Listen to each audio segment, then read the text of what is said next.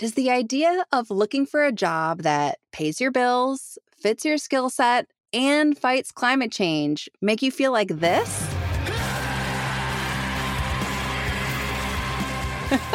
We hear you, and we hope we can help in this brand new season of Degrees, season six. This song is Destroy All Calendars by hardcore punk rock band Run with the Hunted. Their frontman, Drew Wilkinson, is our first guest. I'm a punk. I'm a contrarian. You know, it's kind of weird to suddenly be working inside one of the largest corporates in the world. That's Drew. These days, he's a climate activist, a community organizer, and the co-founder of Microsoft's ten thousand plus member employee sustainability community. But before all that, he was touring the country with his band, screaming his lungs out.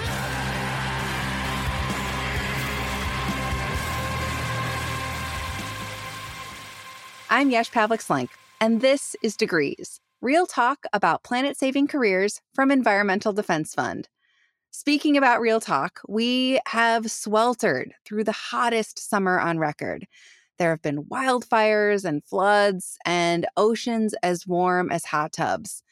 I've been feeling really anxious about it all, and I know you have too. But one of the things that makes me feel better is talking to people who feel the same way I do and who are doing something about it. This season, we're on a mission to help you change to a green job or green the one you're in. We'll introduce you to people who have been on a journey to make their jobs align with their values. They have faced down challenges, they've pivoted, and they're paving the way for us. In this series, we'll share how they did it and how you can do it too. This is Degrees, Season six, How to Green Your Job. Change is coming.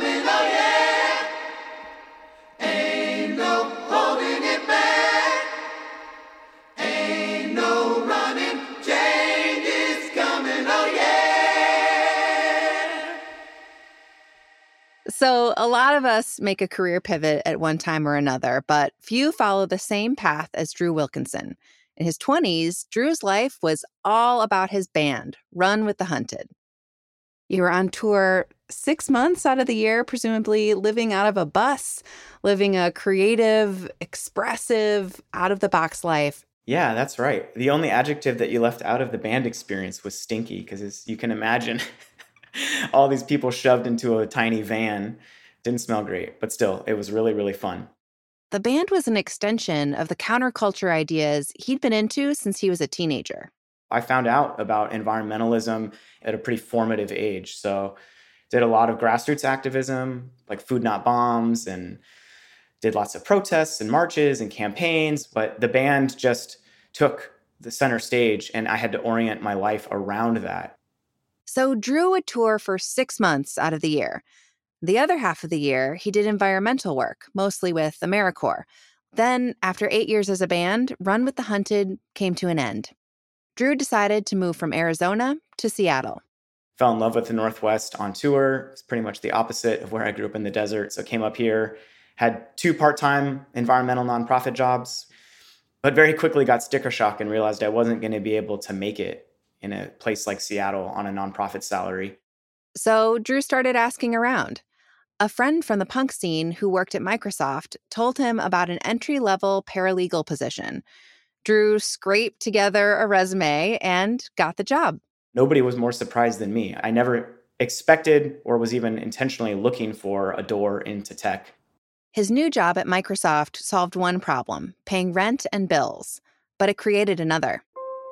That first year that I was there, it was like a deer in the headlights. I mean, I went from a nonprofit with five people that was dependent on grants to keep the electricity running to suddenly being dropped into the corporate headquarters of a trillion dollar tech company with like sixty thousand people on a campus with one hundred buildings. I mean, I just had massive culture shock. But I was also, I felt like a sellout. I was like, this isn't who I am. I've worked in the arts. I've worked in nonprofits. I'm I'm a punk. I'm a contrarian. I had no idea where I was, you know, what I was doing. I was just desperately trying to orient myself. That's a really tough place to be. Drew needed to find ways to connect with his new coworkers. One way he did this was by joining company-sponsored clubs. So there's like musicians at Microsoft and dog lovers at Microsoft, which I was in both. And then there was also green at Microsoft. And so I plugged into that immediately. But at that point, it was just this kind of nascent email distribution list with occasional conversation. And most of it was people complaining about stuff, but not really offering solutions. So people would be like, why are we using gas-powered leaf blowers outside? Why don't we have electric ones? Why do we have paper towels in the bathrooms instead of, you know, fabric or whatever? And so I was kind of like, why aren't we talking about solutions? Why aren't we building collective power as employees to figure out who made these decisions and how do we convince them to make different ones? Drew had a lot of questions, questions he was wrestling with alone. Then, through the Green at Microsoft group, he got lucky. He found another employee who was feeling exactly the same way he was. Her name was Holly Beale. There was just this instant kinship and instant recognition of like, oh, wow, we're cut from the same cloth. Holly was a technical account manager at Microsoft, kind of like customer support. And like Drew, she was seeking solutions to bigger problems at the company, specifically at lunch.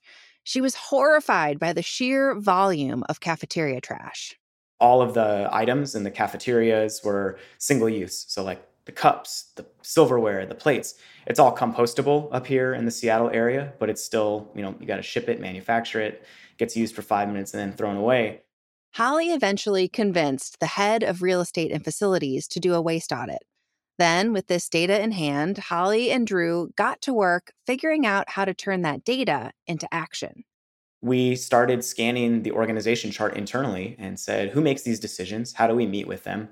How do we take the data from this waste stream analysis? And basically said, here's things you could do tomorrow at no cost. Here's middle-term things that would cost some money. And here's our long-term dream of moving our cafeterias to a zero waste model. And eventually we found them. And eventually, after a lot of harassment, they agreed to sit down with us and meet with us. And they were very kind and polite and listened, and then we didn't hear anything for six months. And so we thought, well, maybe that didn't work. Then, six months later, Drew and Holly got a message from the higher-ups. They invited us to the soft opening of a cafeteria remodel, and we walked through it, and they said, hey, look, we made all the ideas real. This is the first zero-waste cafeteria on any Microsoft campus. And so, I mean, it just blew our minds. Like, two random employees have nothing to do with sustainability in their jobs at that time, have no real power or influence. The light bulb went off, like, yes, we can get a company the size of Microsoft to change an internal operation to be more sustainable. So then the next question was, what if there were thousands of us? So how did Drew and Holly's two-person operation turn into a global community of over ten thousand and counting? That's next, after the break.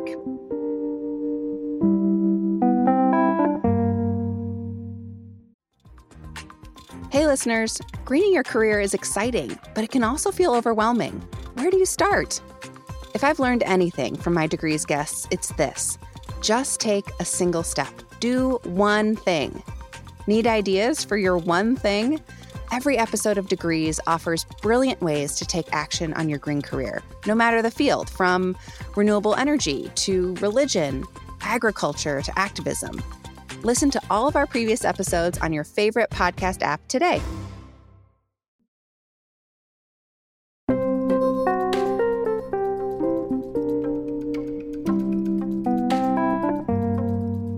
You're listening to Degrees. I'm your host, Yesh Pavlik-Slenk. In Drew Wilkinson's first years in his new job as a paralegal at Microsoft, he and his colleague, Holly Beale, found some success getting the company to reduce waste in their cafeterias. But he knew that there was so much more a wealthy organization could do for the climate. The way to make that happen was staring Drew right in the face, the company hackathon. You may have heard about hackathons. Lots of tech companies and startups have them.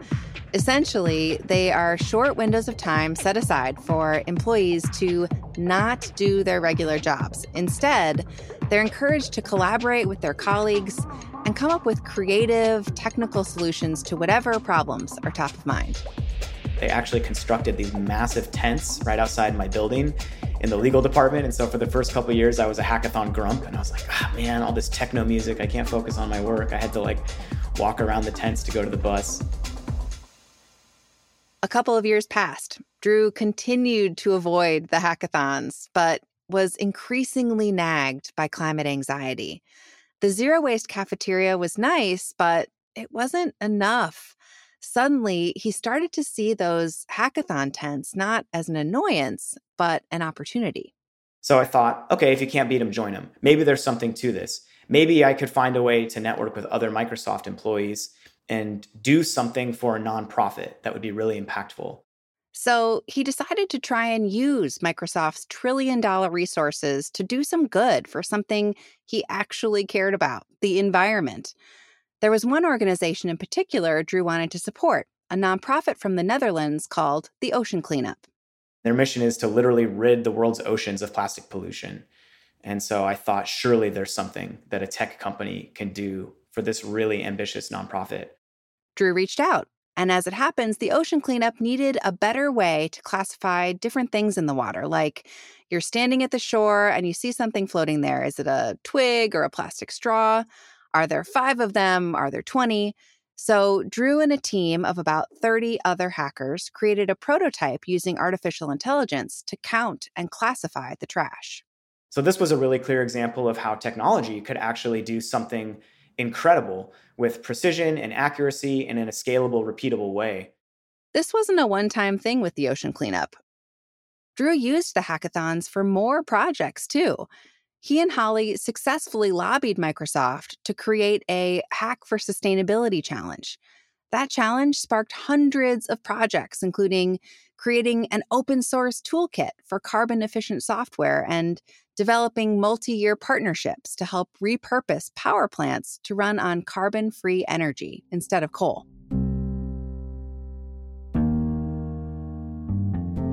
Drew had come a long way. Yes, his job job was still the same. He was still a paralegal paying his bills. But now he understood how a single employee could get a big company to make big changes. You can harness the passion, the creativity, the ingenuity of employees who don't have sustainability in their job titles, who don't have any kind of formal or professional experience in this space, but have just enough understanding and education of, of what the problem is, and then attack it with a really unique combination of their experience, their skill set, and create things that actually go out into the real world and make a difference. While Drew had become a hackathon believer, he and Holly knew that sustainability required year-round effort. So they set about building an employee-led volunteer sustainability group. It started very small. Uh, it was just a monthly meetup group in Seattle. There was two of us, then there was five, then there was ten. There was no ambition or clear vision of what this could be or how far it could go. We didn't have a five-year plan. It was just like, what can we do as employees? Let's figure it out together, because no single one of us individually has the answer, you know? Drew and Holly kept at it. They were recruiting, onboarding, coaching. I did have some previous experience from my nonprofit life with volunteer management, which actually ended up being this really beautiful skill set that matched exactly with the opportunity at Microsoft. But as I started to grow and develop and recruit other people and build this kind of movement, then yeah, like my identity started to shift. And I went from, I don't feel like a sellout. I feel like somebody who saw an opportunity, was willing to do the work when no one else would, and refused to give up because we were there were many, many obstacles along the way. And now it's turning into something that can't be ignored, that can't be stopped. Eventually, the powers that be at Microsoft took notice. They said, hey, we see what you're doing over there. Would you like to take it to a global level, join our program, get some logistical support, have some structure that's kind of built in? Holly and Drew were still volunteering with this movement, but now they had corporate support and corporate resources, which helped expand their group even further. In twenty eighteen, Holly and Drew became co-founders of Microsoft's official global employee sustainability community called, naturally enough, Sustainability Connected Community. Their numbers grew into the thousands. And so we started trying to figure out, how do we convince the C E O, basically, to do more, to raise the ambition to match what we saw as the urgency of the climate crisis? Now, in addition to their monthly calls, the group would send representatives to Microsoft's company-wide live town hall meetings. We're talking fifty thousand employees. There's a hot mic. And if you stand in line and you get there early enough, you can ask any senior leader a question in front of the entire company. Members of the Sustainability Connected community always made sure to be at the mic. We hit them like six months in a row with climate questions. So that ended up being one of the most powerful levers. Was like, you know, for thirty seconds worth of effort, you could raise the kind of consciousness and escalate this conversation to a company-wide level. Drew says this employee-led pressure pushed Microsoft to come out with some ambitious corporate commitments. In twenty twenty, Microsoft promised to be carbon negative, water positive, and zero waste by twenty thirty, with its employees at the center of their strategy. And after that, the community just got turbocharged, because once you had that top-down buy-in, sustainability really matters. It's not just a nice-to-have. We're dead serious about it. The resources started flowing. The jobs started opening up. Microsoft started charging a carbon tax to internal business groups based on emissions, partnering with land conservation groups to protect biodiverse ecosystems from development, and helping more than one million people access clean water. That same year, Drew's job changed from paralegal to community program manager in the Communities of Practice program. Holly's job had changed too. She was now a senior program manager of community environmental sustainability and employee engagement. That is a mouthful. Suffice to say, both Holly and Drew successfully greened their careers. And so those foundational experiences, one, gave me the confidence that I could do stuff like this in a giant corporate environment where I felt like a fish out of water. And two, it showed me the kind of opportunity, again, of like, this is what it looks like to take the resources of a trillion dollar tech company and use them to create solutions for the world's most pressing environmental challenges. This journey for Drew was always more than a job. It started as a volunteer thing. It eventually became part of my actual day job, but it was so much more than either of that. I mean, it's literally my community. These are my people. This was the thing I used every single day in the deepest parts of climate anxiety or despair to find hope. Because every single day, if you looked around somewhere in the community, you could see somebody lighting up. You could see a change happening. And so the journey that I ended up going on was also a way for me to be able to look myself in the mirror and justify my participation in a system like this. Drew's success at Microsoft is undeniable, but his career path took an unexpected turn. After seven years at the company, Drew got laid off just this past year. I mean, in this kind of macroeconomic environment, anything that's not directly contributing to increases in sales and revenue is a nice to have. And so when they said, like, we're laying off ten thousand people, I was like, okay, get ready, because it'll probably be me. So on the one hand, it wasn't surprising when it happened, but there's still, there's no amount of mental or emotional preparation for that. You know, it just, it just stings. Like, oh crap, like my whole life is built around this job, from where I live to like how I budget, my health insurance, you know, and so it's, it's a shock, to say the least. Not to mention your people. I mean, you described it earlier, like you had really given of yourself to the relationships and the programs that you're building. Totally. So, you know, it was hard, but also there was some beauty in that. I had already been thinking about my off-ramp from leading the community for a while. Like, the point is not to build a cult of personality or something like that. Like, listeners can't see me, but I am white and male, and there are far too many people like us taking up oxygen in the space. So um, there was also beauty in handing the baton to the next generation, to somebody who was going to do an incredible job, but do it in a very different way.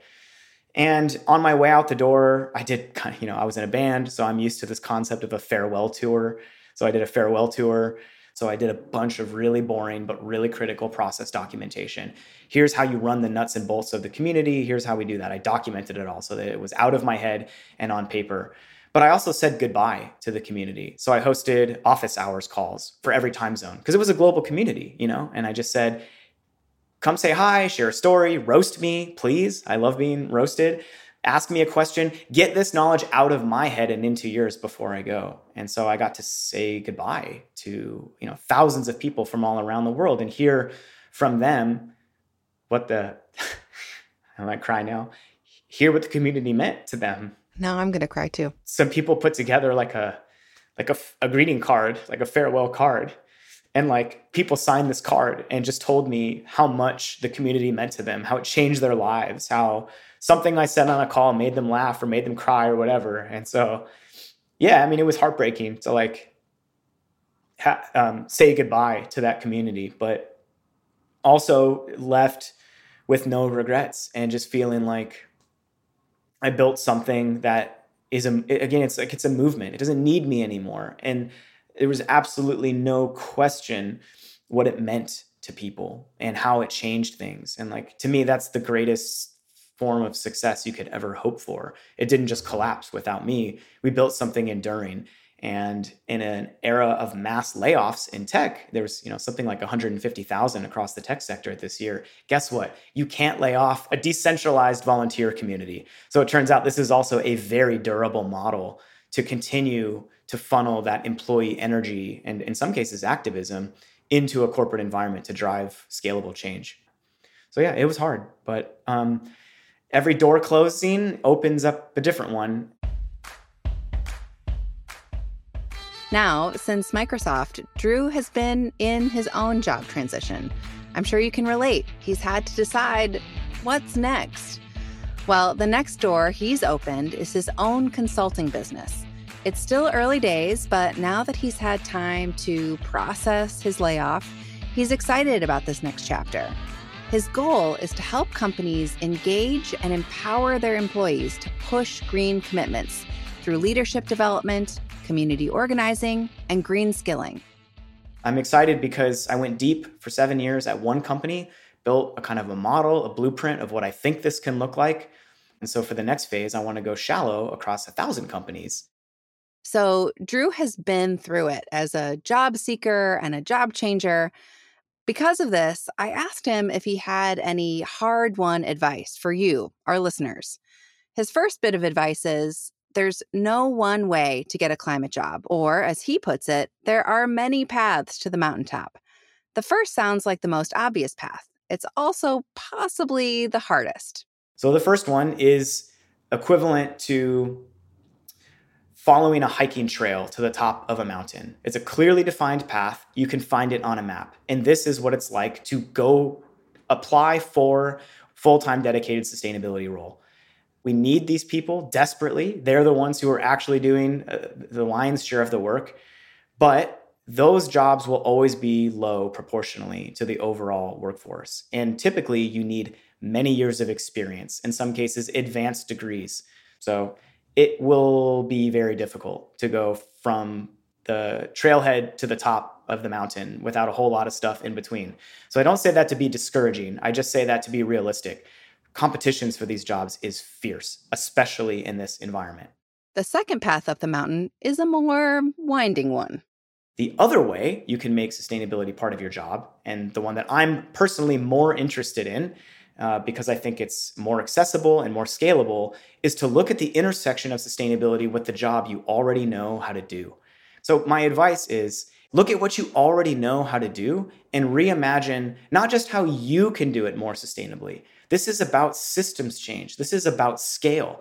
If you're a finance analyst or a project manager, zoom out and go, how can finance analysts, how can project managers writ large, the entire discipline, the entire industry, reimagine how they do their jobs to put sustainability at the beginning of every process and at the center of everything that you do?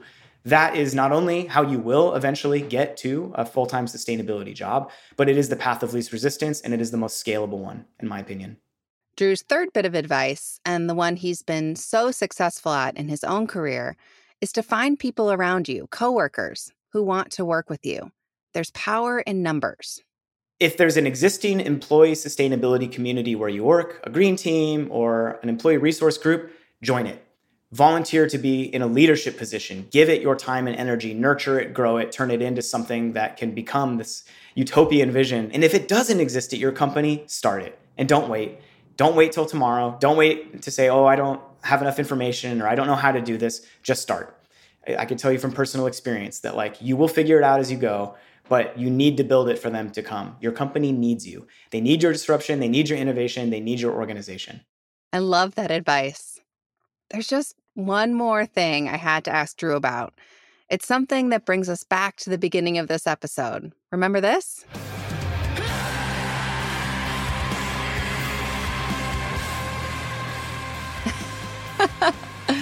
I wanted to know, what is something that the corporate world and the punk world can learn from each other that people might not expect?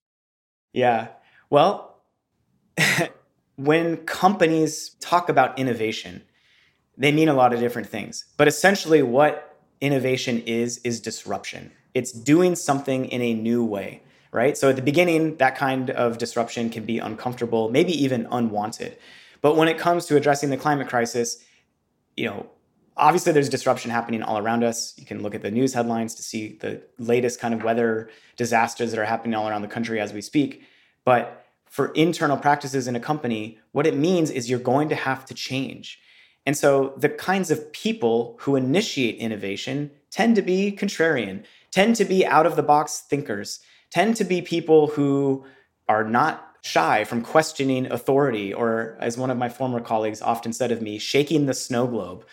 And so I learned so many foundational skills in the underground punk scene that in a really hilarious way, I, I never thought it would go this way, but are extremely beneficial in the corporate world. So number one, getting on stage and, you know, doing public speaking. Thankfully, I'm not screaming at people in a corporate environment. Sometimes I would like to, but uh, that was super helpful. But it's that do it yourself, that D I Y ethos, right? Like nobody told us to go build an employee sustainability community. Nobody told us to start harassing the people who worked in waste management on campus. In fact, many people told us not to do these things, but that kind of do it yourself ethos, this is critical. I see the opportunity. I see the need. I don't see anybody else raising their hand. I'm just going to do it myself. And having, I guess, the audacity to challenge the status quo and push back against, in some cases, all the way up to a C E O level and say, you're not doing enough on this issue. Like, don't take it personally. Nobody's doing enough. But I think what we successfully argued at Microsoft was you have a tremendous opportunity and responsibility to use all of the resources that this company has to create the incentives and the systems change and the markets change to bring others along. And uh, it worked. You know, I don't want to say that it's only because of employees. There's many factors that were applying pressure to the company to make this pivot. But it is um, beyond doubt that employees played a part in that. That's it for this episode of Degrees. On the next episode of Degrees, I was just like, well, I don't feel comfortable like putting water bottles and jars and whatever else in the trash. I have to figure out, you know, what does not having trash look like. Be sure to check out our prior episodes on Apple Podcasts, Spotify, Amazon Music, or wherever you're listening now. Share this podcast with a friend and learn where the jobs are and how you can make a difference. And don't forget, check out our Green Jobs Hub to find all the resources you need to jumpstart your green job career search. Visit our show notes for that link, plus the link to Drew Wilkinson's website and other resources mentioned in this episode. Degrees is presented by Environmental Defense Fund. Amy Morse is our producer. Podcast Allies is our production company. Tressa Versteeg produced this episode. Mia Lobel is our story editor. Io Oti is our researcher, and Audrey Nelson provided fact-checking. Engineering by Kevin Klein. Editing assistance on this episode from executive producer Elaine Appleton Grant. Our theme music is Shame, Shame, Shame from Lake Street Dive. And I'm your host, Yesh Pavlik-Slenk. Stay fired up, y'all. Change is coming, oh yeah. Ain't no holding it back. Ain't no running. Change is coming, oh yeah. I still like Del Taco more than Taco Bell. Sorry, T B. I got a special place in my heart for T B too, but... can't get French fries there. Amazing. I always, anytime I go to Taco Bell, I always reflect like these are the same six ingredients in just different shells.